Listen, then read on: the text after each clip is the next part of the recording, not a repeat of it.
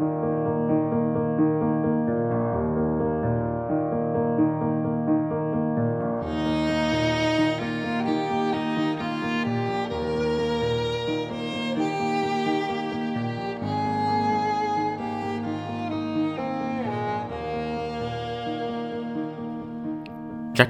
Charlie, episodio 8. Quel che cerco. Trovo?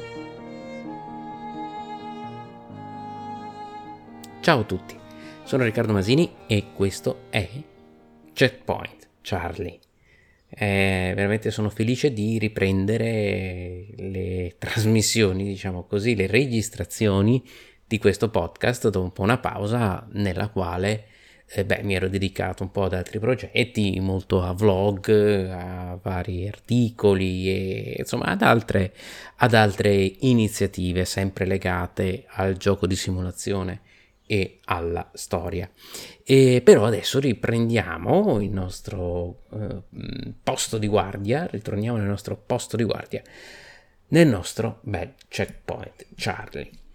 E eh, parliamo parliamo un po' di un argomento, beh, non ve lo nascondo, è un po' particolare. Io stesso avevo in mente questo argomento, eh, però ho avuto un po' di difficoltà a focalizzarlo nella sua trattazione. Adesso speriamo di riuscire ad esporvelo, ad esporvelo bene e così anche a intavolare delle belle discussioni. Cominciamo come sempre dal titolo della puntata, quel che cerco, trovo Beh, di che cosa parliamo allora? Parliamo di che cosa andiamo effettivamente a cercare quando ci avviciniamo ad un gioco di simulazione. Perché vedete, questa, questa è una domanda veramente centrale, cioè perché noi giochiamo il gioco di simulazione, che cosa vogliamo dal gioco di simulazione, che tipo di immagine della storia noi andiamo a cercare in un gioco di simulazione storico.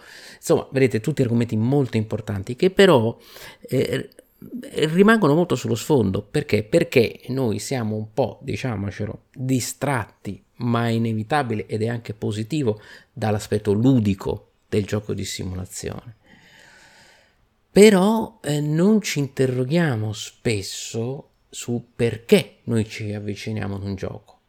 Siamo sempre lì a chiederci ma questa meccanica, non questa meccanica, questo dettaglio, non questo dettaglio, questa pedina, non questa pedina, la mappa come è fatta, ci sono gli esagoni, non ci sono gli esagoni, è di questo autore, non è di questo autore, è di questa serie, utilizza questo sistema, c'ha queste varianti, sì, tutto bello, ok? Però eh, noi non ci interroghiamo spesso, ed è questo veramente il nucleo di questa puntata, su che cosa ci spinge ad affrontare un, ehm, diciamo così, un mezzo ludico, un prodotto di intrattenimento, un'opera di intrattenimento eh, culturale, intelligente, profonda, coinvolgente, metteteci gli aggettivi che volete, ma anche anche quando non è complessa in sé, cioè anche quando si tratta di giochi leggeri, semplici, eccetera, comunque, beh, è complessa come attività. Perché, vedete, per avvicinarmi ad un gioco io devo intanto fare un po' di ricerche per capire che quel gioco esiste, che non è tanto semplice parlando di giochi di simulazione. Poi una volta che l'ho trovato, me lo sono fatto arrivare a casa, sono andato a prenderlo in un negozio, tutto bene, beh, aprirlo e beh, mi trovo di fronte ad un manuale che nel migliore dei casi è un manuale che sta sulle 10-12 pagine come minimo. So, perfino un gioco semplice come possiamo pensare a Undaunted, beh, eh, pensiamo a un gioco, un gioco di simulazione più semplice degli ultimi anni, Undaunted, benissimo. Eh, io me lo prendo, però poi dopo trovo un manuale di 8-10 pagine, adesso non mi ricordo, per carità, scritto molto leggero, molto, con molti, molti esempi, molto facile come meccaniche, però intanto è proprio l'approccio, no? Che è diverso, insomma, già devo un po' lavorarci sopra per arrivarci. E poi dopo agli scenari, ogni scenario sono una o due pagine di regole, caratteristiche di scenario, e poi c'è il setup e nel frattempo de, de, della mappa delle pedine, nel frattempo io dovrò avere già anche staccato le pedine, se siete malati come me l'avrò anche scannerizzate così se ne perdo qualcuna non ci sono problemi, ci saranno le carte, mi dovrò vedere le carte, mi dovrò imbustare. E poi una volta che ho eh, imparato tutto questo carico di regole, come funziona il tutto, eh, poi dopo devo anche imparare a giocarci bene, no? Quindi dovrò cominciare a studiarmi le carte, studiare le diverse caratteristiche delle pedine, come utilizzarle al meglio, le strategie, vedermi gli scenari. È un'attività bella complessa.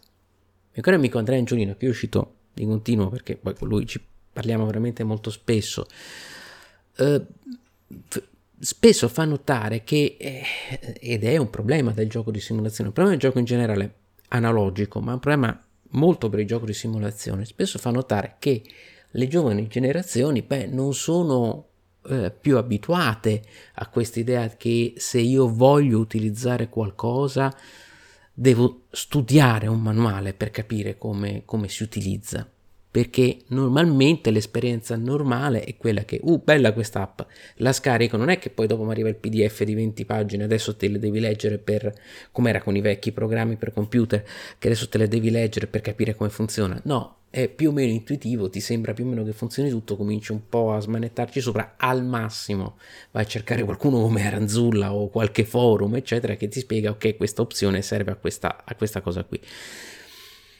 Il gioco analogico in generale, il gioco di simulazione in particolare, no, non funziona in questa maniera, perché noi siamo il motore del gioco. E quindi è un'attività complessa, un'attività impegnativa, ecco, impegnativa anche quando il gioco è molto semplice. E allora perché la facciamo?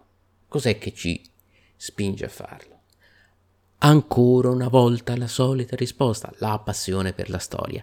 Beh, la passione per la storia... Gneh, sì, sì, no, no, no, assolutamente, ma cosa significa la passione per la storia? Ce lo siamo detti tante volte.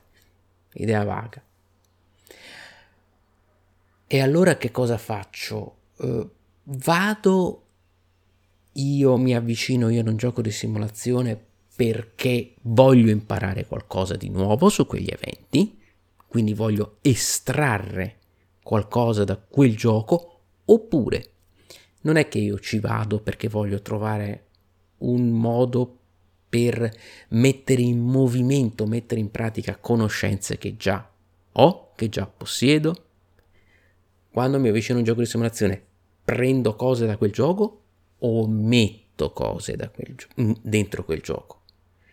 Ecco perché la domanda quel che cerco trovo, perché in realtà non è il problema di che cosa ci trovo all'interno di un gioco di simulazione, ma che cosa vado cercando in un gioco di simulazione nuove conoscenze o la conferma di conoscenze che già ho.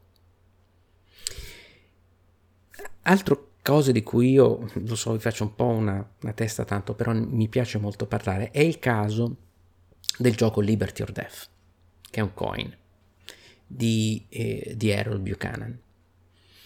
E eh, questo benedetto gioco a me ha aperto molto, mh, mm, molto le, ha aperto molto le mie riflessioni non solo perché è un bel gioco e mi piace, l'argomento mi piace, eccetera, ma perché ha posto in maniera molto forte il problema della rappresentazione di eventi molto conosciuti o presumibilmente molto conosciuti all'interno di un gioco di simulazione con una visione completamente antitetica, completamente diversa rispetto a quella comunemente accettata eh, ha proposto un modello storico diverso. Quindi chi andava lì, e perché è stato così problematico Liberty or Death? Perché chi andava a cercare un gioco sulla rivoluzione americana e l'americano medio che ha eh, una certa visione della, della, rivoluzione americana andava lì a cercare ah, un coin, quindi un gioco politico-militare con più fazioni intrecciate, eccetera, però io troverò appunto i patrioti che combattono gloriosamente contro, contro gli inglesi e, e, i francesi che arrivano ad, ad aiutarmi e appunto e, e poi mi trovo gli indiani ci fanno gli indiani, nativi americani, nella guerra di, di indipendenza? Sì, ok, però insomma, no, cosa c'entra? E poi uno scopriva, apriva il manuale, cominciava un po' ad analizzare le carte, gli obiettivi soprattutto, perché soprattutto quelle fondamentali per capire un modello storico di un gioco dove va studiando le, le, le condizioni di vittoria, e dice, eh, un attimo, qui ci sono gli americani che scappano, passano tutto il gioco a scappare di fronte agli inglesi, anzi non hanno, non hanno il minimo interesse ad affrontarli direttamente. Ma contro chi combattono? Contro gli indiani? Contro i nativi? Perché? E poi vai a vedere che eh, mentre combattevano contro gli inglesi, i coloni americani stavano anche combattendo contro i nativi per espandere il proprio territorio. Eh, e che quindi non avevano interesse ad uno scontro diretto con gli inglesi. E i francesi in tutto questo, beh, li aiuteranno? Eh, no, nel senso sì, ma anche no, perché adesso sì, in realtà vogliono usare gli americani, perché cosa vogliono fare? Vogliono prendersi la vendetta sulla guerra franco-indiana, sulle loro grandi sconfitte e magari ricreare una nuova, nuova Francia in territorio americano. E questo ha sbalestrato completamente tutti, perché chi, allora, chi andava a cercare qualcosa nel gioco di simulazione, quindi da prendere il gioco di simulazione, si ritrovava di fronte con dei dati che non combaciavano assolutamente con le sue aspettative. Peggio mi sento chi andava a cercare conferma di quelle aspettative in un gioco che però gli diceva guarda che qui le cose stanno in maniera completamente diversa. E stanno in maniera completamente diversa fin dal titolo che infatti non è Liberty or Death, The American Revolution, ma, but, ma eh, Liberty or Death, The American Insurrection, che è una cosa completamente diversa. Attenzione, non è che Buchanan ha fatto una critica alla rivoluzione americana, o meglio sì, ha fatto, però ha fatto un'analisi critica della rivoluzione americana. Cioè, non, è, non è, che la, per questo motivo la vede in negativo, cioè però ha adottato un approccio storico, più disincantato se volete, più critico, però comunque c'è, assolutamente molte sue interviste Buchanan ha detto non è che io volevo dire che è stata una cosa brutta, figurarsi, eh, sono anche un patriota e tutto il resto, però ho voluto dare una rappresentazione diversa sulla base di studi che io ho fatto. E questo però ha un po' sbalestrato tutti. Perché vedete, poi questa è una cosa tipica dei coin. Nei coin c'è una cosa, non è solo in Liberty or Death, è in tutti. Se voi vedete le carte del, dei coin, quelle che vengono girate ad ogni turno, alla parte evento. Ma se voi vedete lo stesso evento, la stessa identica carta riporta due effetti diversi sull'evento, se ne può attivare uno o l'altro. Uno in genere è favorevole ai governativi, l'altro in genere è favorevole agli insorti. Ma l'evento è sempre lo stesso.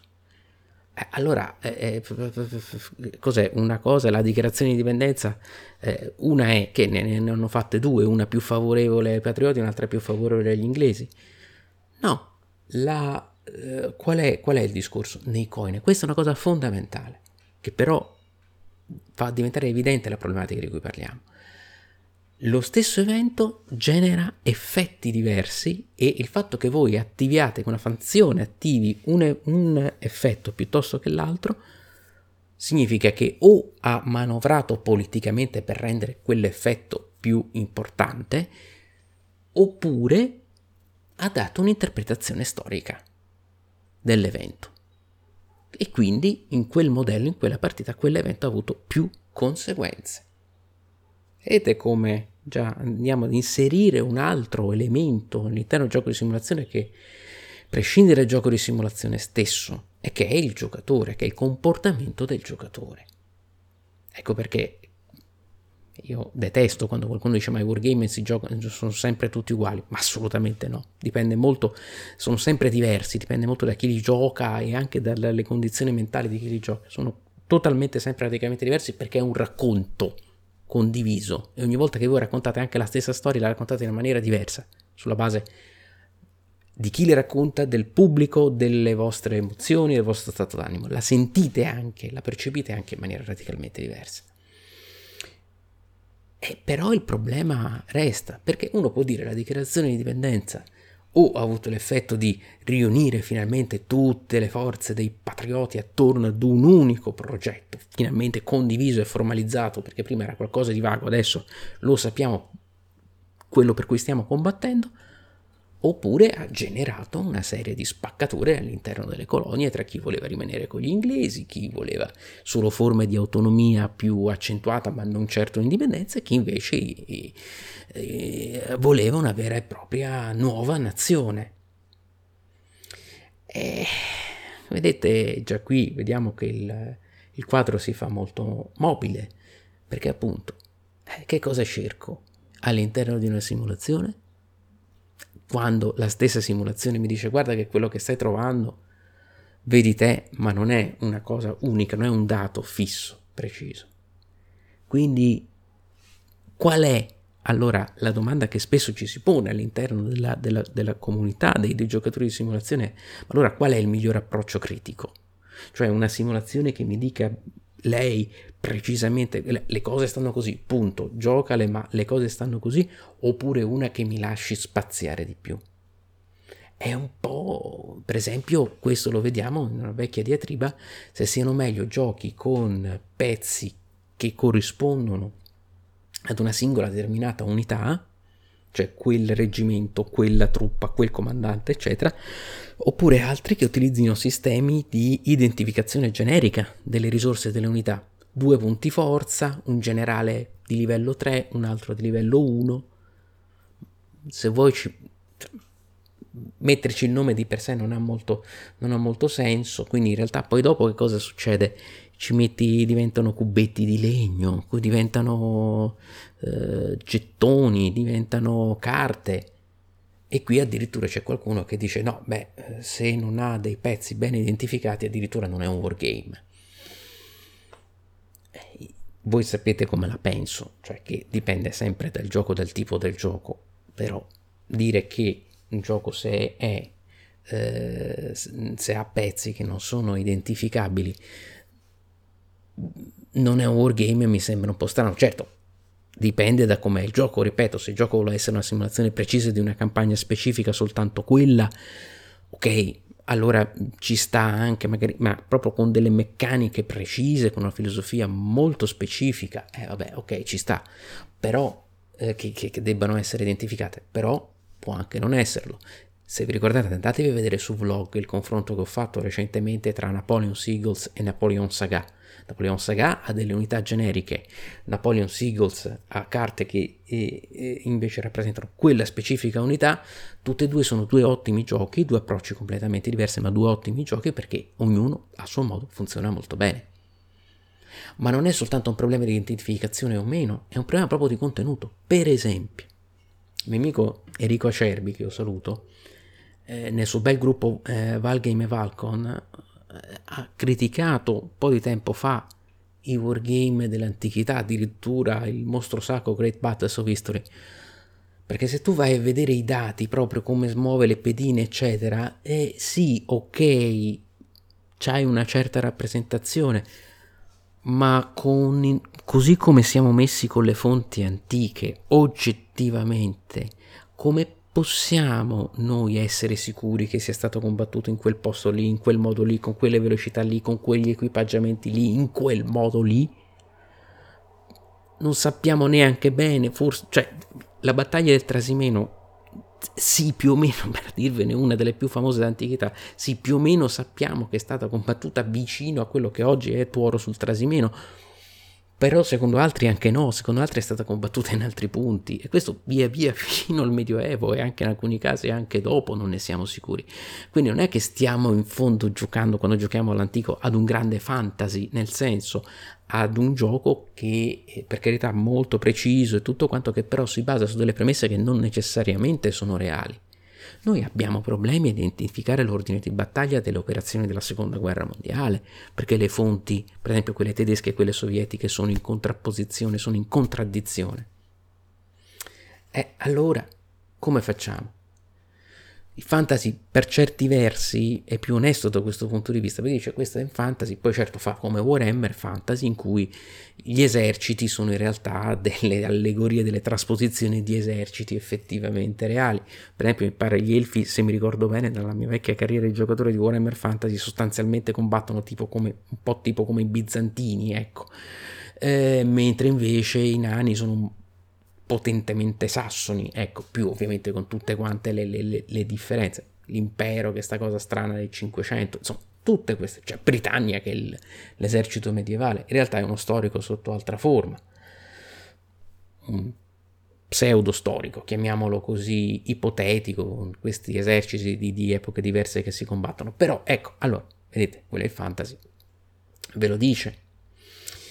Ehm, e come questi problemi ce ne sono veramente tanti. E sono dei problemi eh, sul comprendere effettivamente che cosa noi andiamo a trovare all'interno di un gioco di simulazione che però influiscono pesantemente su quello che noi cerchiamo in un gioco di simulazione e soprattutto su come reagiamo quando ci avviciniamo ad un gioco di simulazione e troviamo qualcosa che è diverso da come ce l'aspettavamo. È un problema che, si, eh, che poi si esplica anche in altri, in altri campi e soprattutto va ad influire su quello che è l'equilibrio tra livello di dettaglio e la giocabilità, questi due grandi estremi. Perché se io eh, faccio una simulazione dettagliata, è chiaro, molto dettagliata, molto, tra virgolette, sempre realistica, è chiaro che tenderò un po' a perdere di giocabilità. Se invece voglio una simulazione più giocabile, più libera, più informale, allora magari aumento quello ma diminuisco il dettaglio. Però vedete, sono due poli che tendono ad attrarre due aspettative diverse. Chi vuole trovare il dettaglio, chi vuole avere informazioni specifiche, magari preferirà i giochi più precisi, più dettagliati chi invece vuole eh, verificare un po' le di- dinamiche di massima su, su, su certi eventi andrà verso giochi più giocabili. Ma non è sempre così.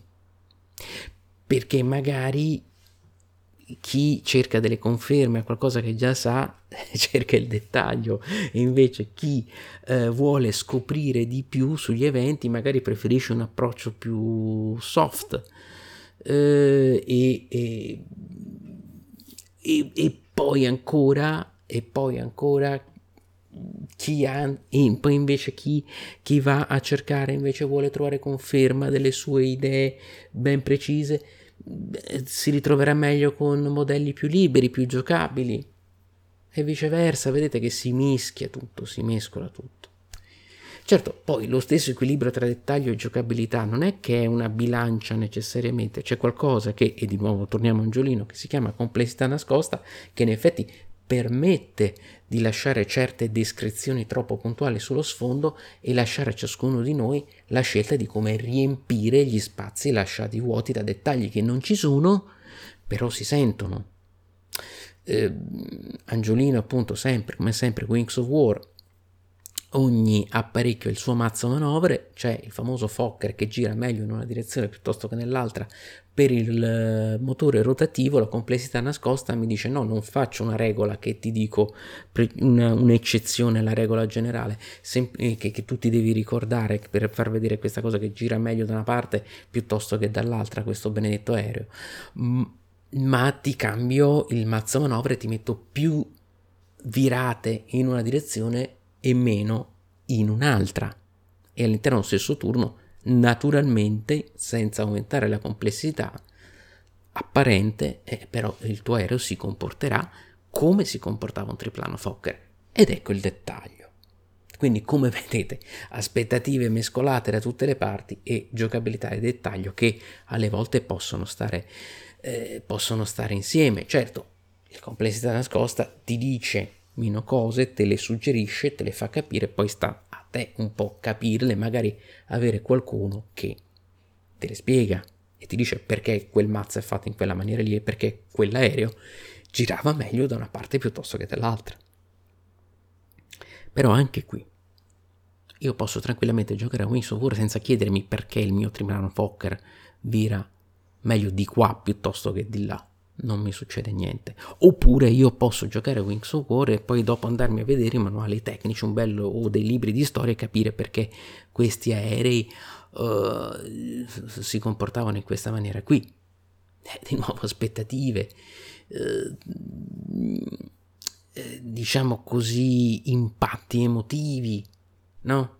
istanze, necessità diverse rispetto ai giocatori, ma anche racconti diversi. Perché vedete, non è che quando... Non, siccome il gioco di simulazione continua a dirlo a qualsiasi livello, continua per stare su questo, su questo punto, è un racconto condiviso. Come sempre, quando noi vediamo un film, no? Pensate, due persone che vedono lo stesso film. Il film rimane quello, non cambia. È addirittura una cosa ancora più statica rispetto al gioco, perché nel gioco, invece, il gioco cambia sulla base delle decisioni personali. Ma mettiamo, due persone guardano un film. Il film rimane quello, uno solo, ma ciascuna persona avrà un impatto diverso da quel film. Diverso anche rispetto a quello che aveva in mente l'autore, ma ognuno avrà una propria eh, impressione personale. E l'abbiamo detto nel gioco ancora di più perché il gioco addirittura cambia sulla base delle proprie decisioni personali. Il film è qualcosa di statico, di fermo, eh, la storia è quella e quella è, il gioco invece è un racconto condiviso, dinamico, interattivo, continuamente, in continuo, in continuo mutamento. Ed è diverso ris- mm, per ciascuno dei suoi partecipanti, quindi tutti giochiamo allo stesso gioco, ma non alla stessa simulazione o narrazione, perché succedono quelle cose ta- sul tavolo da gioco, ma ognuno di noi le recepisce in maniera diversa. Alcuni si pongono più domande, altri cercano più conferme a cose che già sanno, ma la simulazione va avanti. Però attenzione, non è indifferente, eh? perché poi questo, queste cose poi dopo influiscono anche sulle decisioni che prendete, perché cercate delle conferme, oppure andate lì e avete un po' una, un approccio più da sandbox e proviamo a vedere questa cosa qua, che cosa succede. E imparate. E questo stesso atteggiamento può mutare nel corso della partita. Ovviamente però in tutto quanto questo bel circo dobbiamo ricordarci che stiamo parlando di simulazione storica e eh, che quindi ha una sua precisione. Attenzione, le interpretazioni possono essere diverse. Ma sempre tornando a Liberty or Death, non è che Buchanan mi dice che a un certo punto eh, arrivano i francesi con i raggi laser, ehm, oppure che sbragano gli inglesi perché sono super mega addestrati, eccetera. No, ci sono dei limiti. E eh, quando si oltrepassano questi limiti si può incorrere negli errori. Per esempio eh, c'è il famoso caso di Dual Powers che parla del soviet di pre-retrogrado, ci sono su, su BGG trovate, ehm, trovate eh, molte polemiche su questo, sia tra chi dice no guardate qui è tutto sbagliata la premessa storica del suo gioco, sia invece tra chi dice invece no, non avete capito, questi elementi che sembrano in contraddizione con la storia in realtà sono sullo sfondo, devono essere interpretati in quest'altra maniera. Mio caro amico Riccardo Vadala ne ha fatto anche, ci ha fatto anche un bel articolo sopra eh, in uno degli ultimi, in uno degli ultimi io gioco, quindi anche lì non è facile capire dov'è l'errore.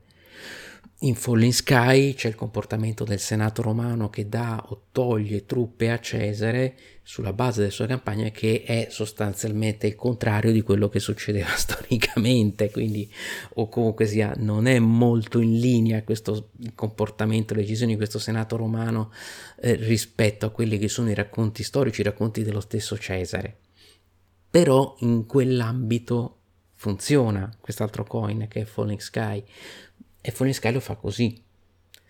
Rex Brynen, che è un grandissimo studioso di gioco di simulazione di wargame anche professionale, in un numero di C3I eh, affronta anche questo argomento e dice sì, vabbè, par- parlando di labyrinth sull'interpretazione di alcune carte, sì, vabbè, eh, ci possono essere degli errori, delle imprecisioni, delle interpretazioni errate, non errate, magari delle interpretazioni che poi dopo si sono rivelate errate non importa.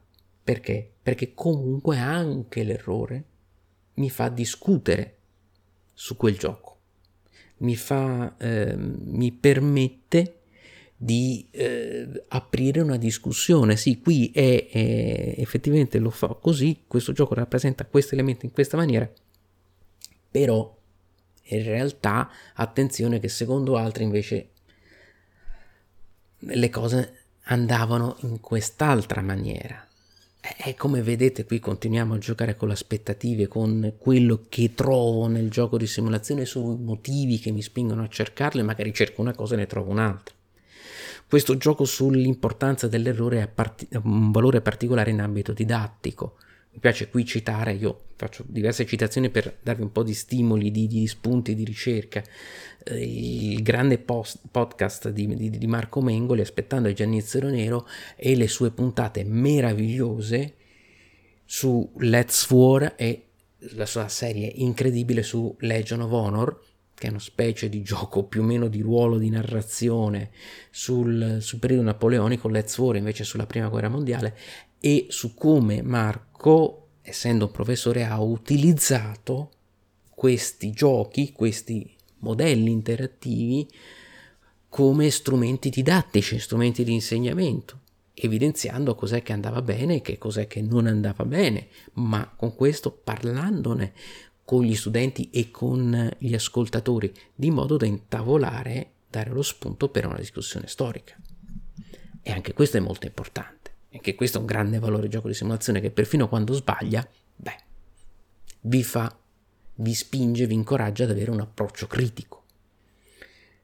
Eh, nei confronti della storia e a parlare della storia, non tenerla in un libro o pensare che come l'ha detta quel libro lì, allora le cose sono andate così. No, vi spinge ad avere un approccio critico, a mettere sempre in discussione i dati che ricevete o i dati che cercate e di nuovo, di nuovo, di nuovo ritorniamo al problema del eh, modello gioco, del modello creato dalla simulazione, delle aspettative di chi va verso quel gioco. Se cerca conferme a dettagli che già sa, informazioni, opinioni che già sa, oppure se ci va chiedendo, cercando di saperne di più, volendo trovare spunti per proprie ricerche personali e poi soprattutto come reagisce quando il gioco gli, magari gli dà, perché il gioco poi vive anche molto di vita, di vita propria, sono modelli eh, appunto interattivi non fissi con esiti non determinati e quindi quando il gioco gli restituisce dei risultati inattesi, inaspettati, che vanno al di là o perfino contro le sue aspettative abbiamo visto appunto no, il caso di Liberty or Death. Questo perché succede anche per un'altra cosa veramente molto molto importante, che ci spiega tutta questa mobilità concettuale di concetti, di cose, eccetera. È il fatto che il gioco di simulazione, beh, il gioco di simulazione forse a qualcuno suonerà strana questa, questa mia posizione, non, non tratta assolutamente di fatti storici. Mm, non, non è composto, costituito dai fatti storici, quantomeno non, non arriva ai fatti storici e ai rapporti casuali tra di loro, limitandosi a descriverli così com'erano, come fosse un quadro, una raffigurazione, una ricostruzione, una rievocazione, ma parte dai fatti storici, li prende come ispirazione, ma neanche, ma neanche, bensì parte dalle dinamiche storiche. Perché, vedete, il fatto di per sé, ancora una volta, ci diceva il nostro amico Nietzsche, il fatto è stupido, è qualcosa che è successo. Ma lo storico non è un cronista, non si limita a dire ok, è successo così e basta. No. Lo storico, da Tucidide, ma anche da prima ovviamente, va a studiare i rapporti, le dinamiche storiche, che sono quelle che generano i fatti. Che poi una, una cosa si è sviluppata in un modo, un'altra anche per degli accidenti, delle caratteristiche esterne, ma lo storico si interroga sulle dinamiche vuole creare, eccolo là, un modello storico che possa anche essere ripetibile, che possa dare degli insights, dicono, dicono come si dice in gergo tecnico, del gioco di simulazione, che a sua volta è un modello storico che tratta delle dinamiche storiche e ci mostra i fatti così come sarebbero potuti essere non in maniera così a cavolo, eh? non in maniera arbitraria, perché ci piace dire ah, cosa sarebbe successo se così in maniera ipotetica, no. in maniera ponderata, razionale, plausibile, statistica, quello che volete, però ancora una volta si occupa delle dinamiche e le dinamiche sono qualcosa di completamente mobile, di completamente eh, pff, non rarefatto, però sfumato, difficile da capire. Ecco perché abbiamo così tante interpretazioni degli stessi fatti. Non è soltanto un discorso di scontro sul dettaglio, quindi di scontro documentale che noi abbiamo nel dibattito storico, è anche di capire che cosa è importante e che cosa no, perché sono successe certe cose e non altre e quali erano le forze in gioco. Ecco, il gioco di simulazione fa tutto questo. Ogni gioco di simulazione lo fa in maniera diversa, ogni giocatore di simulazione lo fa in maniera diversa perché dipende di nuovo se cerca conferma o vuole trovare nuove informazioni, anche come fa queste due cose e se magari combina questi due elementi, perché poi alla fine arriviamo alla conclusione, come sempre, che quando uno si avvicina a un gioco di simulazione sia vuole trovare un po' di conferma a quello che già sa, ma vuole anche saperne di più, anche incuriosito dalle nuove informazioni che potrebbe trarne.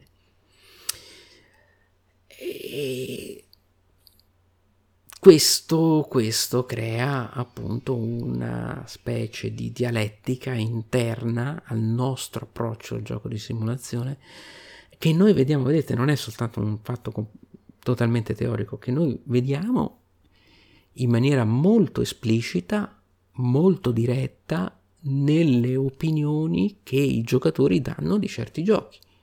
Quando un, gio- quando un giocatore legittimamente mi dice che un certo gioco non gli piace perché non ha abbastanza dettaglio o non ha abbastanza precisione, io so che lui cerca hm, la conferma su dei dati che già sa, ok? Delle informazioni che vuole trovare, se possibile in quella maniera in cui lui già ha in testa, e poi dopo vuole usarle in un ambito ludico interattivo, però vuole quelle informazioni. Un altro mi dirà, è bello quel gioco ma veramente troppo dettaglio, no ma non mi interessa sapere il nome di questa unità piuttosto che quest'altra, io voglio capire come, come funziona un'operazione militare nella seconda guerra mondiale tra rifornimenti, eh, parte politica, morale delle truppe, comando e controllo e così via. Quindi a quel giocatore basterà anche una rappresentazione più libera, meno, meno definita. Vedete, eh, è da queste cose che si vede, e proprio, ed è, per questo è sempre molto interessante leggere tutti i commenti ai vari giochi da parte dei giocatori per capire intanto quel gioco come viene visto da un giocatore piuttosto che da un altro, poi per capire anche quel giocatore che cosa va a cercare nel gioco di simulazione. E questi sono aspetti molto importanti se volete, ripeto, andare al di là delle semplici regole, dire sto gioco mi diverte o meno. Ecco, se ci volete riflettere sui giochi di simulazione, questo secondo me è il loro grande vantaggio rispetto ad altri tipi di giochi che non è che non ci riflettete, però ecco, giochi astratti, German, eccetera, vi fanno riflettere solo sul gioco in sé e sulla sfida intellettuale di trovare la tattica più efficiente, la tattica migliore Gioco di simulazione, anche quello fantastico, ma, ma anche, soprattutto quello storico, vi fanno riflettere molto su di una situazione, vi fanno eh, cercare, eh, vi, fanno, vi spingono ad analizzare una situazione storica, a trovare nuove connessioni. Ecco perché vanno benissimo assieme poi dopo i libri di storia o dopo i libri di storia perché appunto si combinano in maniera così perfetta, si incastrano. Però dobbiamo capire di che cosa stiamo parlando. E ritorniamo di nuovo a questo benedetto Liberty or Death, che ha un po', forse anche al di là delle stesse intenzioni del nostro buon Harold, scoperto una cosa che dobbiamo continuare a dirci, che il gioco storico, per quanto preciso, dettagliato, quanto volete, non è una academic history, cioè una storia accademica, ma è un prodotto di popular history, cioè di storia popolare. Un libro di storia deve essere preciso, avere determinate informazioni e non parlare così a cavolo, o anche se parla solo delle dinamiche di base, solo, tra virgolette, eh, comunque deve avere una, un certo approccio molto scientifico. Il gioco di per sé è dedicato al grande pubblico, non al pubblico solo al pubblico specializzato, anche il wargame alla fine sì ha la sua nicchia, odio questo termine, i, i, i suoi specialisti, non sempre, però i suoi specialisti, però è comunque un prodotto che fa delle semplificazioni. John Hill ore di eh, ASL, eccetera, diceva sì, ragazzi, io ho fatto ASL, una simulazione precisissima, ma è sempre un gioco. E quindi uno, l'Academic History cerca di ehm, occuparsi di una trattazione, di una ricostruzione storica. Un altro, il gioco di simulazione, per quanto ben fatto e dettagliato, si occupa dell'immagine che l'evento storico ha nell'ambito del pubblico, l'immaginario collettivo no? questo termine che mi piace molto. Liberty or Death voleva essere una, un'opera di academic history perché come certi libri dice no adesso io questa teoria vi dimostro quali sono i punti forti di questa teoria, ma si è scontrata con le aspettative dei giocatori che invece ragionavano in termini di popular history, quindi storia accademica, storia popolare. E questo ha creato un dissidio perché io, fra l'altro, come europeo, quindi anche un pochino più distaccato, ma soprattutto come amante di storia, ho apprezzato moltissimo e continuo ad apprezzarlo, anche criticandone alcuni punti con cui non sono in, in accordo, ma è normale come fai con un'opera storica. Io ho apprezzato moltissimo gli elementi del suo modello, come li ha creati, e molti li condivido e apprezzo tantissimo lo sforzo. Però è chiaro che se avessi ragionato unicamente da giocatore, avrei sentito un attrito, uno scontro con alcune idee insite nella mia testa di come è andata la guerra di indipendenza e la rivoluzione americana, di come sono andati questi due questi eventi messi tutti insieme.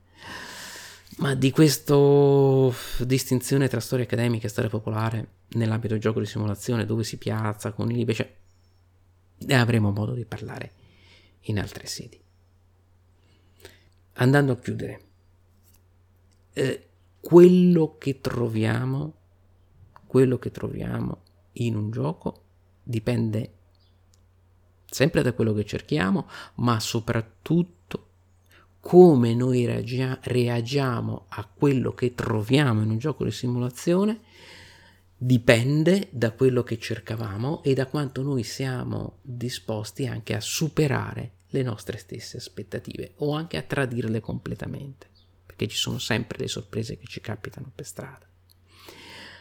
Per questo motivo noi dobbiamo mantenere sempre un approccio critico attivo quando ci avviciniamo ad una simulazione e non un approccio puramente passivo e ricreativo. Questa è la grande distinzione. Eh, noi andiamo a, ad avere un risultato da un gioco di simulazione eh, che eh, appunto in parte dipende da, dal modo con cui noi ci siamo avvicinati, dai nostri obiettivi, dalle nostre aspettative, ma anche al di là dello stesso, però avremo questo risultato, la vera variabile assoluta è, è la, mm, l'attitudine generale del nostro approccio. Se noi ci avviciniamo davanti ad un gioco di simulazione semplicemente perché ok, stasera mi voglio divertire, e ci sta anche, avremo un divertimento, un coinvolgimento, però se noi ci avviciniamo in maniera critica,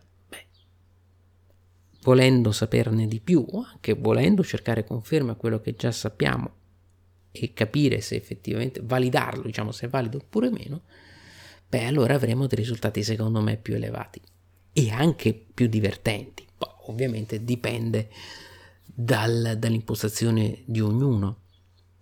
Tuttavia, ecco una cosa però non dobbiamo dimenticarci che è la caratteristica, l'abbiamo già detto, del gioco di simulazione, che il gioco di simulazione è sì, anch'esso, come tutte le forme ludiche, una evasione. Mm? Dal mondo circostante, dal, dal, momento specifico in cui ci troviamo, eccetera. Oizinga e tutti gli altri, come sempre, è un'evasione. Ma non è, essendo un gioco di simulazione, non è un'evasione dalla realtà in un mondo così che non ha nessun legame con la realtà. È un'evasione verso la realtà. perché in un modo o nell'altro vogliamo comprenderla meglio, o trovando nuove informazioni o cercando di capire se le informazioni già in nostro possesso sono valide e in generale essendo aperti ad avere risultati ed esiti completamente diversi rispetto a quelli che ci aspettavamo. E il gioco di simulazione è un'evasione, abbiamo detto, verso la realtà, non è una mera distrazione. Perché come altri giochi, per quanto distrazioni intellettuali, ragionevoli, razionali, intelligenti, quello che volete, però rimangono delle distrazioni. Una volta che io ho finito uno di questi germi, per carità, avrò sviluppato moltissimo le mie capacità mentali, però non è che ho delle conoscenze ulteriori sul, sul mondo. Una volta che io ho giocato un gioco di simulazione su di un certo evento, beh, qualcosina in più l'ho trovato in qualche maniera, o qualcosa di nuovo, o la conferma che quello che già sapevo, beh sì, forse effettivamente è, è valido e posso utilizzarlo come spunto per ulteriori ricerche. Quindi è un processo continuo. Ecco perché il gioco di simulazione ha questa profondità. A me piace chiamarli anche mondi in scatola perché veramente ha la profondità estrema, però dipende da che cosa ci mettete dentro voi o da che cosa ne volete estrarre. Quindi, come vedete, un approccio duplice e molto spesso anche combinato al suo interno, ma ultimissima cosa, un approccio totalmente individuale, perché soltanto voi e nessun altro può decidere quale approccio volete seguire quando vi avvicinate ad un gioco di simulazione. Non c'è un approccio giusto o un approccio sbagliato, c'è solo e soltanto il vostro approccio, perché chi è alla ricerca, utilizzando lo strumento del gioco di simulazione, siete voi e soltanto voi, né io né nessun altro, indipendentemente dal numero di giochi che possiede, conosce, ha giocato, eccetera, potrà mai dirvi state sbagliando, state facendo la cosa giusta quando vi avvicinate a un gioco di simulazione. L'approccio è il vostro e così come i risultati saranno i vostri. Accettate consigli, confrontatevi con chi è più esperto, ovviamente, parlatene, discutete perché è sempre bello e utilissimo discutere con gli altri e non chiudersi nelle proprie idee.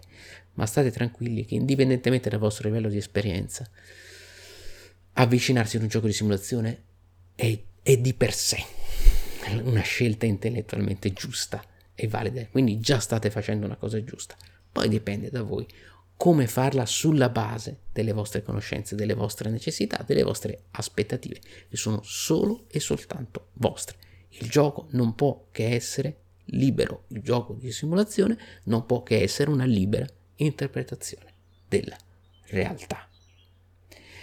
Ecco qua, con questa bella chiusa, un po', ma non dico individualista, forse un po' così libertaria, un po' strana, forse anche un filino anarchica, ricordandoci che anarchia, come ci ricorda Vifro Vendetta, non è assenza di regole, ma assenza di capi. Non esiste nessun gioco senza regole, ma non esiste un gioco in cui ci sia un capo che vi impone fai questo piuttosto che fai quest'altro, perché se no non sarebbe un gioco. Ecco, con questa chiusa ehm, io vi saluto e um, finiamo qui questa, questa, puntata. È stato bello riprendere l'abitudine di questi, di questi podcast. Come sempre, eh, f- iscrivetevi al podcast, e seguitelo su Apple Podcasts, YouTube, eh, Podbean, tutte le piattaforme. YouTube sul canale, canale di vlog. Eh, commentatelo, parliamone assieme. Io vi aspetto alle, eh, alle prossime puntate e come sempre ci ritroveremo insieme a parlare di questi e di tanti altri argomenti. Il nostro turno di guardia finisce qui. Ciao!